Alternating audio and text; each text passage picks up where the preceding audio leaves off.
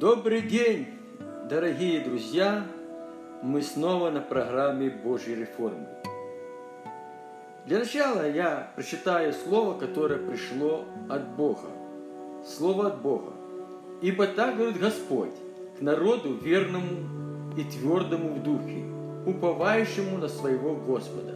Стой в вере Божьей, не земной, а сверхъестественной, которая горы передвигает и уравнивает все, все кривое и неровное в Божьих глазах и творит чудеса во имя Мое, Твоей жизни для блага Твоего. Из Божьей веры ты устоишь во всех непредвидимых и необъяснимых проблемах, тяжестях и испытаниях, которые надвигаются на всех живущих на земле. Только тот, кто отдал меня себе и посвятил свою жизнь не на словах и на эмоциях, а положил себе не на словах и на эмоциях, а положил себя на Божий алтарь славы, прибудет во мне и наследует жизнь вечную с Отцом Небесным. Аминь. Мы продолжаем чтение книги «Путь веры». В прошлый раз я упустил немножко одну историю, и я ее дополню и продолжу дальше читать эту книгу в соответствии с планом, который себе установил. Послушайте одну правдивую историю. Одну многодетную семью постигло большое горе. Глава семьи заболел раком. Раковая опухоль была обнаружена поздно, на последней стадии своего развития. Врачи уже не давали никаких гарантий и надежды на жизнь этому человеку. Его семья посещала одну небольшую христианскую общину. Верующие, узнав о горе этой семьи, стали в молитвенный пролом. Церковь объявила трехдневный пост и круглосуточную молитву за исцеление. Каждый день брата посещали верующие и вместе с ним молились. В этот период времени больной чувствовал себя относительно хорошо. Боли прекратились, и опухоль не увеличивалась. Во время молитвы приходили Божьи откровения, так как церковь ждала исцеления. То все, все откровения истолковывались только с позиции исцеления и восстановления здоровья больного. Впоследствии, рассуждая над откровением, мы поняли, что Бог приготавливал брата к переходу. В тот период времени никто не допускал и мысли, что этот человек не будет исцелен – но как только церковь вышла с трехдневного поста, он умер. Возникает вопрос, почему Бог не ответил на молитвенное ходатайство церкви? Церковь сделала все, что было в ее силах, и даже сверх своих сил. Это была настоящая жертва. Но эта жертва не являлась молитвой веры, так как в ее основании лежало не Божье определение – а человеческое желание. Бог принимает молитву согласия, но при условии, если такая молитва не противоречит Божьему определению. В данном же случае Бог планировал отозвать этого человека к себе. И никакая молитва согласия не могла остановить Божье намерение. С каждой жизненной ситуацией необходимо делать соответствующие выводы, что со временем придет приведет нас к духовной зрелости. В данном случае мы взяли для себя урок. Прежде чем совершать молитву согласия по той или иной нужде, необходимо попросить Господа, соответствует ли это Его определению. Душевная и бесовская вера. Желая угодить Богу своими добрыми делами, мы часто принимаем дела плоти за дела веры. Библия говорит, что только вера угождает Богу.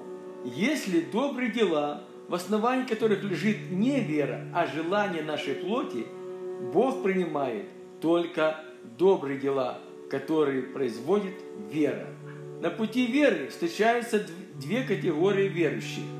Одни верующие, основываясь на делах плоти, пытаются своими делами заработать себе оправдание перед Богом. Другие же верующие, исповедующие оправдание по вере имеет противоположную точку зрения. Чтобы разобраться в этих противоречивых и противоречиях и прийти к правильному заключению, давайте посмотрим, что об этом говорит апостол Иаков. Так и вера, если не имеет дел, мертва сама по себе. Но скажет кто-нибудь, ты имеешь веру, а я имею дела. Покажи мне веру твою без дел твоих, а я покажу тебе веру мою из дел моих. Ты веришь, что Бог один, хорошо делаешь, и бесы веруют и трепещут. Но хочешь ли знать, неосновательный человек, что вера без дел мертва?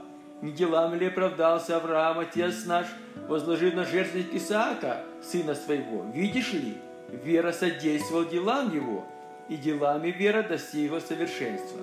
И исполнил слово Писания. Веровал Авраам Богу, и это уменилось ему праведность. И он наречен другом Божьим. Видите ли, что человек оправдывается делами, а не верует только – Ибо как тело без духа мертво, так и вера без дел мертва. Давайте разберем этот библейский текст более детально, основываясь на делах веры. Итак, мы видим, что вера, не имеющая дел, это мертвая вера. Живая вера основывается на делах веры. Недостаточно только веры в существование единого Бога и ничего не делать. Дела веры – это не наши хорошие дела, которые мы с вами также призваны делать. Но мы знаем, что сами по себе дела не оправдывают нас. Оправдание только по вере. Итак, оправдавшись верою, мы имеем мир с Богом через Господа нашего Иисуса Христа, через которого веруя и получили доступ к той благодати, которой стоим и хвалимся надеждой и славы Божией. Римлянам 5, 1, 2. Иаков говорит не о делах самих по себе, о делах веры, указывая на жертвоприношение Богу Аврааму своего сына Исаака, которого Авраам получил по вере от самого Бога, отдавая верой Исаака в жертву Богу, Авраам достиг совершенства веры. Таков также говорит и о том, что даже бесы веруют. Иаков говорит также и о том, что даже бесы веруют, что есть только один живой Бог, но терпящий, так как они стоят на пути противления Богу. Трепещущая вера бывает и у верующих, не возложивших свое упование на Иисуса Христа. Давайте посмотрим, каким образом трепещущая вера может проявляться в нашем исповедании. Иисус Христос создал победоносную церковь, не сповергающую всякое демоническое противостояние, но со временем, основываясь на своих убеждениях, а не на Божьей воле, религиозные лидеры позволили проникнуть церковь демоническому религиозному духу. Это дух противления, разрушающий Божью веру в церковь Иисуса Христа. Утверждая на основании своих убеждений церковной доктрины различные правила и постановления мы сдерживаем проявление Божьей благодати, что приводит к разделению в теле церкви и к противостоянию всякому инакомыслию. Это один из признаков, характеризующих церковь последнего времени. Дух ясно говорит, что в последнее время отступят некоторые от веры, внимая духам и обольстителям бесовским через лицемерие лжесловесников, сожженных совести своей. 1 Тимофея 4, 1, 2 мы видим, что от верующих требуется смирение и полное послушание религиозным лидерам. Даже в тех случаях, когда у этих лидеров послушание Богу весьма сомнительное. Не имея выбора, многие верующие становятся рабами людей и живут в постоянном страхе наказания. Но это противоречит Божьему определению для Божьих детей, искупленных кровью Иисуса Христа. Потому что вы не приняли Духа рабства, чтобы опять же страхи, но приняли духа усыновления, которым взываем Ава Отче. Это самый дух свидетель духу нашему, что мы дети Божьи. Римлянам 8, 14, 15. Благоговение и послушание Богу приводит нас к Божьему страху и к жизни на Божьих условиях. И если мы трепещем в Божьем присутствии, то не из-за страха наказания – но из-за почтения к нашему Небесному Отцу, Всемогущему Богу. Религиозный дух нагнетает в церкви атмосферу постоянного страха, ходить в страхе – это значит исповедовать состояние раба, а не состояние сына. Сын всегда ищет общение со своим отцом, чтобы в его присутствии в полной мере переживать полноту отцовской любви и отцовской заботы. И трудно поверить, что дети, любящие Небесного Отца, непрестанно трепещут и плачут своих молитвах. Церковь – это не собрание плачущих, а торжествующий собор Божьего первенства Иисуса Христа.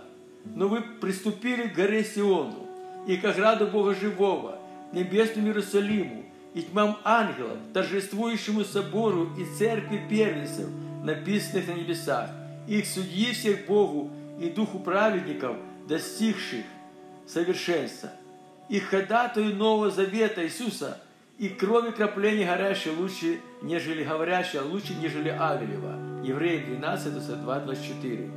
Отступление от веры имеет много различных направлений.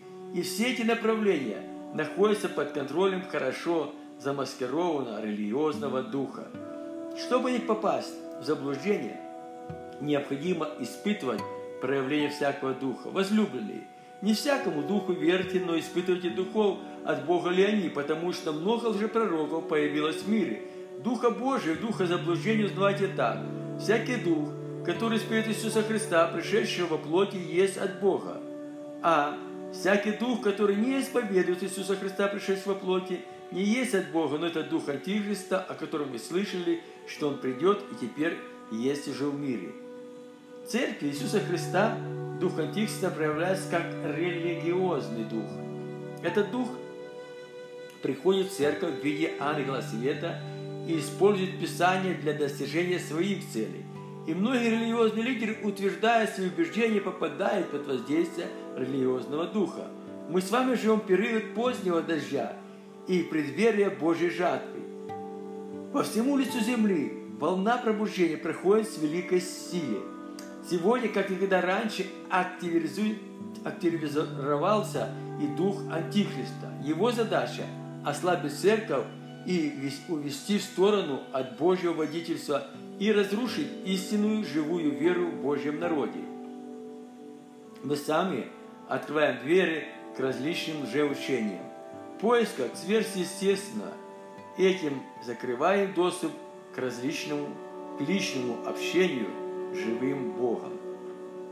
Лжеучения часто выглядят вполне убедительно, так как многие из них подтверждаются Божьим Словом, но если внимательно присмотреться к таким учениям, можно заметить хорошо замаскированный обман дьявола. Вначале преподносится учение и впечатляющее нас проявление, и это уводит на сторону от Божьего водительства.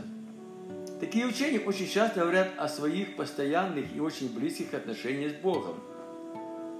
Этим они располагают себе аудиторию слушающих, а затем постепенно вводят людей в веру сверхъестественное.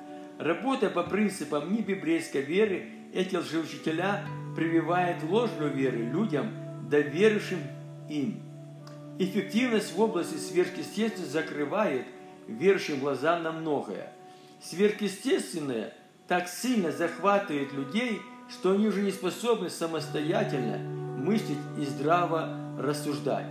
Вера в сверхъестественное с помощью манипуляции Словом Божьим разрушает у верующих библейскую веру. Лично пережил это на собственном опыте. Но слава Богу, что Дух Святой вовремя остановил меня и открыл мне глаза на хорошо замаскированную ложь дьявола. А сейчас давайте обратимся к Слову Божию и продолжим наше рассуждение по данной теме. Ибо таковы лже-апостолы лукавые делатели, принимает вид апостолов Христовых. И неудивительно, потому что сам сатана принимает вид ангела света – и потому невелико дело, если и служители его принимают вид служителей правды, но конец их будет по делам их. 1 Коринфянам, 11 глава, 13-15. Некоторые верующие увлекаются различными и чуждыми учениями. Библия предупреждает, что мы, чтобы мы были бдительными и не поддавались под воздействие таких учений. Большинство из этих учений не построены на принципах Божьего домостроительства, а служат для удовлетворения наших эгоистичных желаний. Рассуждая в этом направлении, я хочу предложить вам некоторые хорошо замаскированные демонические уловки, связанные с лжеучением. Но верующие, пребывающие в истинном Божьем учении имеющие личное отношение с Богом, видят и разоблачают коварные замыслы дьявола. И потому дьявол не может ввести верных Божьих детей в заблуждение и поставить под сомнение истинную Божью веру. Для начала мы поговорим о учении, связанном с сверхъестественным перемещением Божьей обители. Когда я впервые прикоснулся к таким учением, не поверив его словом, не проверив его словом Божьим, обольстил, обольстился им и доверился ему. Мне не удалось сразу различить зерно от мякины, увидеть разницу между истинной верой и ложной верой. Я даже дал, стал конспектировать учение одного проповедника о перемещении и готов был упражнять свою веру по его методам, и на это было вполне весомые основания, подтверждающиеся Библией. Библия говорит, что Енох, седьмой от Адама, был переселен на небо. Также пророк Илья был освящен на небо на огненной колеснице. И если эти аргументы недостаточно убедительны из-за того, что Енох и Илья не вернулись на землю, то уже свидетельство апостола Павла о человеке, восхищенного на небо и вернувшегося на землю, не противоречит такому учению. Зная, знаю человека во Христе, который назад тому 14 лет, теле ли, не знаю, мне делали, не знаю, Бог знает, восхищен был до третьего неба. И знаю о таком человеке, только не знаю, в теле или вне тела, Бог знает, чтобы он, что он был восхищен в рай и слышал неизреченные слова, которых человеку нельзя передать. 2 Коринфянам 12, 24. Основываясь на свидетельстве апостола Павла и других библейских примерах о перемещении, этот проповедник постепенно развивал свое ложное учение. Он говорил, что постоянно практикует восхождение небесные обители и возвращение на землю.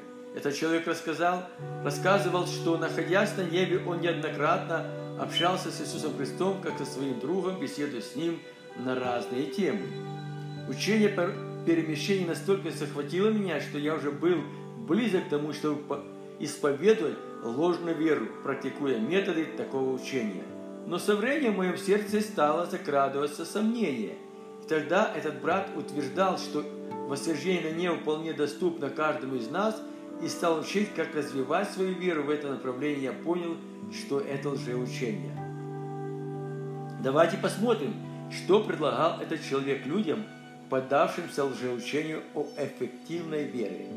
Это был хорошо построенный тренировочный процесс. Вначале необходимо было систематически исповедовать свою способность перемещаться в воздухе в пределах своей квартиры. Достигнув положительного результата, можно было переходить на следующий уровень, перемещаясь из своей квартиры в квартиру другого человека. Он предупреждал своих учеников, что такое перемещение не получится с первого раза, но постоянно упражняясь, можно достигнуть желаемого. Следующим шагом было уже перемещение в более отдаленные места. Этот потребитель утверждал, что со временем при постоянстве упражнения своей веры в этом направлении можно будет легко перемещаться и на небо. Чтобы такое учение выглядело более правдоподобным, правдоподобным, он постоянно использует записанные в Библии примеры о перемещении и при этом искусно манипулируя Божьим Словом, словом. Рассмотрим, рассмотрим несколько этих примеров.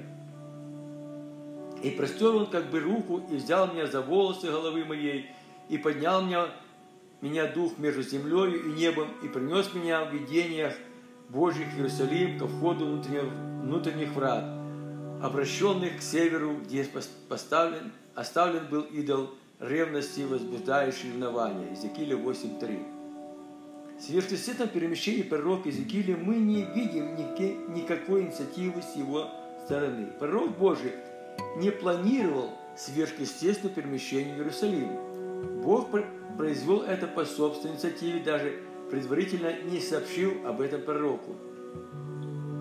Давайте еще рассмотрим одну библейскую историю изучения этого человека. События происходили уже в период церкви, что еще более располагает верующих довериться к такому учению. Когда же они вышли из воды, Дух Святой сошел на Евнуха, а Филиппа восхитил ангел Господень. И Евнух уже не видел его и продолжал путь, радуясь. А Филипп оказался в Азоте и, проходя, благовествовал всем городам, пока не пришел к Кесарию. Деяние 8, 39, 40. Как в случае с пророком Иезекиилем, так и в случае с Филиппом можно провести одну и ту же параллель. Мы приходим к одному и тому же выводу. Всякое сверхъестественное проявление от Бога всегда происходит по Божьей инициативе, в чем, в чем же состоит опасность служения Богу под воздействием наших желаний. Наши желания – это продукт нашей души, а не продукт нашего духа. Дух и душа часто находятся в несогласии друг с другом, и это вполне естественно. Наша душа по своей природе ближе к нашему телу, имея земное происхождение, в отличие от нашего духа.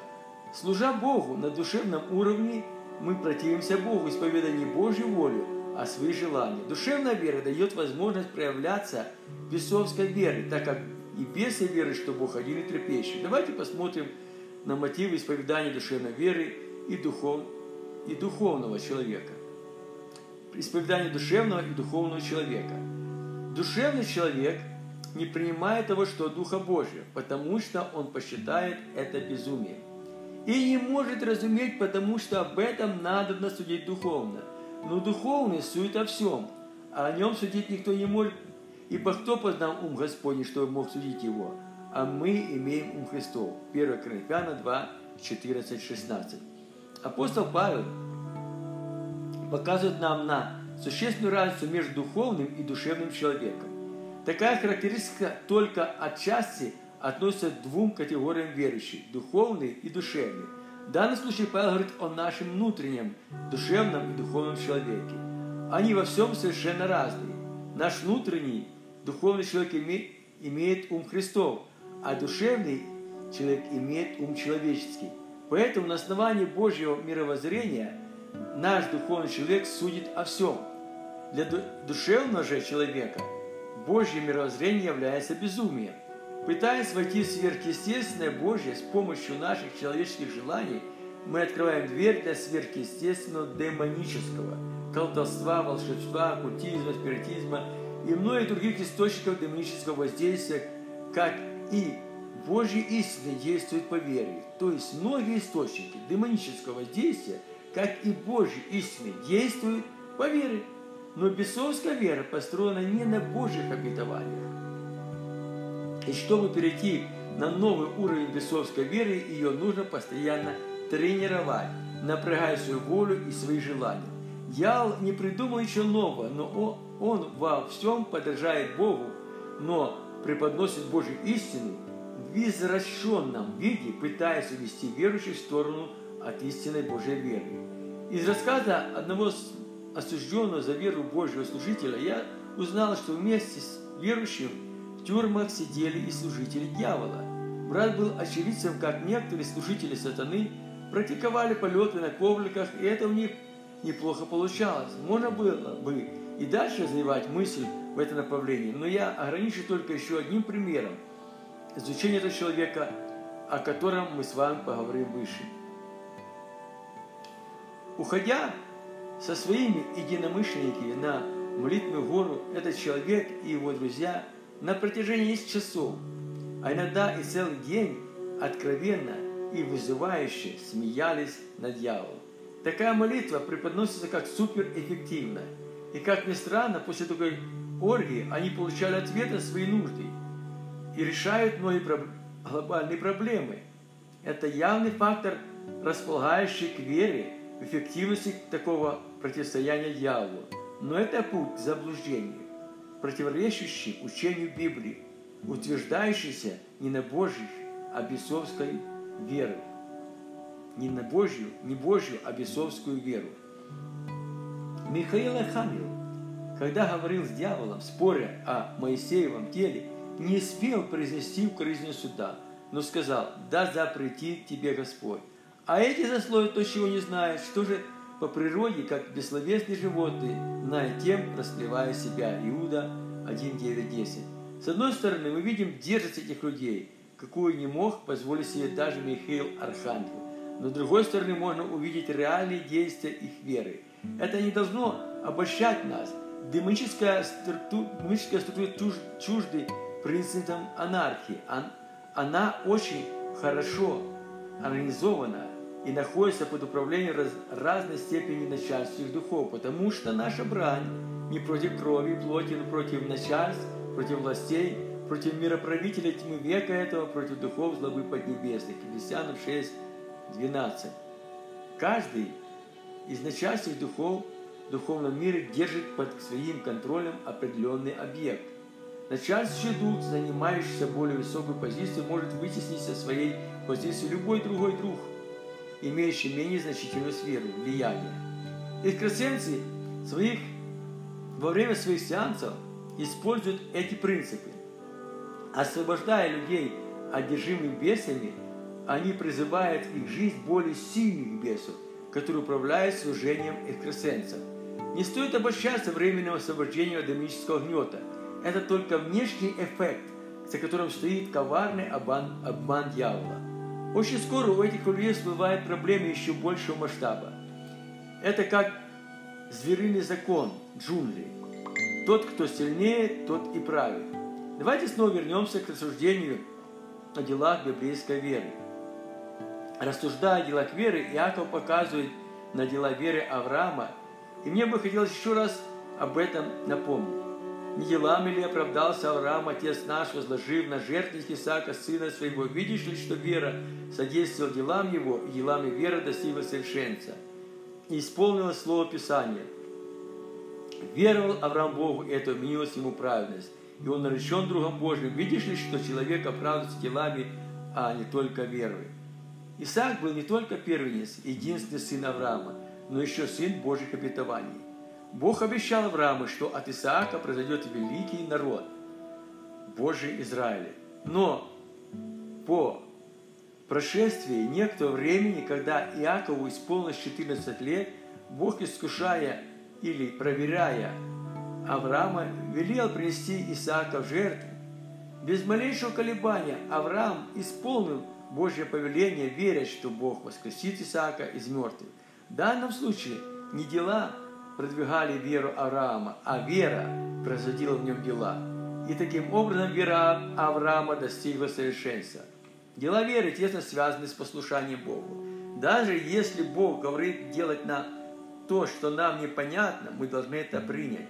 Дело веры не строится на человеческой логике, а не строится на послушании Богу. Только посредством дел веры наша вера достигает совершенства. Мы еще вернемся к рассуждению об этом, но уже во второй части этой книги. Заканчивая рассуждение о характере веры, я хочу показать еще некоторые качества ее характера. Вера, Божье обетование и Божья вера. Вера бывает разноплановой. Все люди, живущие на земле, в той или иной степени исповедуют свою веру. Не знающие Бога люди исповедуют душевную веру. И есть еще бесовская, трепещущая вера. Она свойственна как людям, не знающим Бога, так и некоторым верующим. Люди, не познавшие Бога, исповедуют Божью веру. Люди же, познавшие Бога, исповедуют Божью веру и веру в Божье обетование. В этой части книги мы будем рассуждать преимущественно о Божьей вере и вере в Божье обетование, записанной в Библии. Исповедуя Божье обетование, мы призываем в свою жизнь обилие Божьих благословений. Было время, когда наше поколение верующих вешали на дверях, на стенах своих комнат тесты с различными библейскими обетованиями. Божьи обетования всегда были пред нашими глазами, и мы постоянно их провозглашали. К этому нас побуждало Божье повеление к Израилю о Божьих заповедях. И да будут слова эти, которые я заповедую тебе сегодня в сердце твоем, и внушай детям твоим, и говори них, сидя в доме твоем, идя дорогу и ложась вставая, и навяжи их знак на руку твою, и да будут они повязкой над глазами твоими, и напиши их на косяках домов, дома твоего и на воротах твоих. Второзаконие 6, 6, 9. Это было прекрасное время, полезное, полезный для нас опыт. Такой метод утверждал нашу веру в Божье обетование, и мы видели результаты своего исповедания. Но со временем это стало напрягать нас, и мы поснимали все еврейские тексты со стен и дверей своих квартир. Такая практика не прошла для нас бесследно. Этот Божий урок дал свои результаты. Божьи обетования стали не только нашим систематическим исповеданием, но неотъемлемой частью нашей жизни. Исповедуя Божье обетование, это еще один шаг вперед на пути нашей веры. Хотелось бы поговорить еще и о следующем шаге веры. Назовем это шаг веры плодом созревшей веры. И если вы вместе со мной готовы продолжать свое движение на пути веры, то вы сделали правильный выбор. Свое движение на пути веры мы начнем со слов Иисуса Христа, с которым Он однажды обратился к своим ученикам. «Имейте веру Божию, ибо истинно говорю вам, если кто скажет горе этой поднимись и верли с моря, и не сомнится в сердце своем, но поверит, что будет по словам его, будет ему что не скажет. Поэтому говорю вам, все, чего не будете говорить в молитве, верьте, что получите, и будет вам. Этот библейский текст заслужит особого внимания. С одной стороны, это слова Иисуса Христа, с другой стороны, это глубокая и обширная информация о Божьей вере. Мы сейчас переходим в новый этап познания веры. Если вера в Божье обетование является эффективной и действующей верой, то Божья вера, которую предлагает нам Иисус Христос, еще более эффективна. Прежде чем рассуждать о Божьей вере, необходимо показать на ее происхождение. Итак, вера слышания, а слышание о Слово Божьего. Это же совсем не та вера, о которой мы с вами говорили выше. Если вера в Божье обетование приходит к нам из прочитанного в Библии, то Божья вера, которую Иисус Христос, имеет совершенно иной характер. Божья вера приходит к нам в то время, когда мы получаем Слово от Бога. И если мы примем это Слово, стали исповедовать его и действовать в соответствии с полученным Словом, Божья вера приходит в действие. Хочу предложить один пример проявления Божьей веры из своей жизни. Однажды у меня воспалились зубы. Боль была невыносимой, и я не мог от нее избавиться. Испробовав все обезболивающие методы, я так и не достиг желаемого результата. После этого я стал проглашать все библейские обетования, связанные с исцелением, но это не работало. Находясь в полном отчаянии, я успокоился и исповедовал пред Богом свое бессилие. В это время Святой Дух проговорил ко мне, предлагая совершить молитву помазания елея. Проявив послушание Духу Святому, я помазал свои зубы елеем и совершил молитву. Боль тут же прекратилась и уже больше не возвращалась. На пути веры Бог предлагает нам свои уроки, преподает нам свои уроки.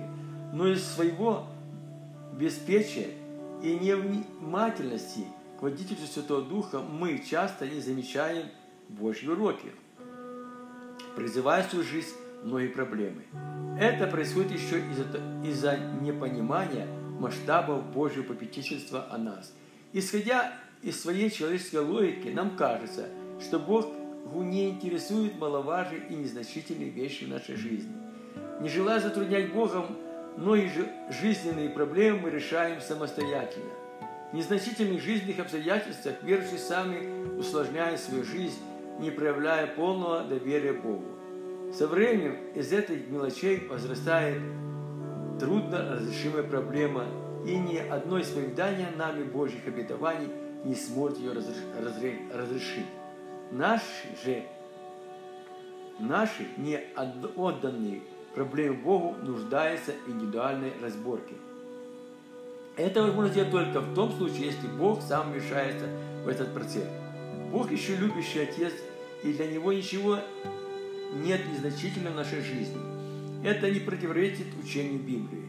Все заботы ваши возложите на Него, ибо Он печется о вас. 1 Петра 5.7. На пути веры мы встречаемся как с благоприятными, так и с неблагоприятными ситуациями. Лично я вижу в этом Божьи уроки. Если мы будем внимательны к Божьим урокам и доверимся Богу, наш путь будет успешным. Послушайте, что я подчеркнул из урока, преданного мне Богом. Для начала давайте посмотрим на мои неправильные действия. Вместо того, чтобы обратиться за исцелением Богу, я надеялся на человеческие методы. И это проявило мое неполное доверие Богу. Такие действия в нашей жизни не только лишь лишают Бога возможности сотрудничать с нами, но и открывают возможность трагического исхода. Это можно видеть и на примере израильского царя Аса. «И сделал Аса более ногами на 39 году царствия своего, и, болезнь его подняла до верхних частей тела, но он болезнь свою взыскал не Господа врачей, и получил Аса, и почил Аса с отцами своими, и умер на 41 году царствия своего. Второй Паламинон 16, 12, 13.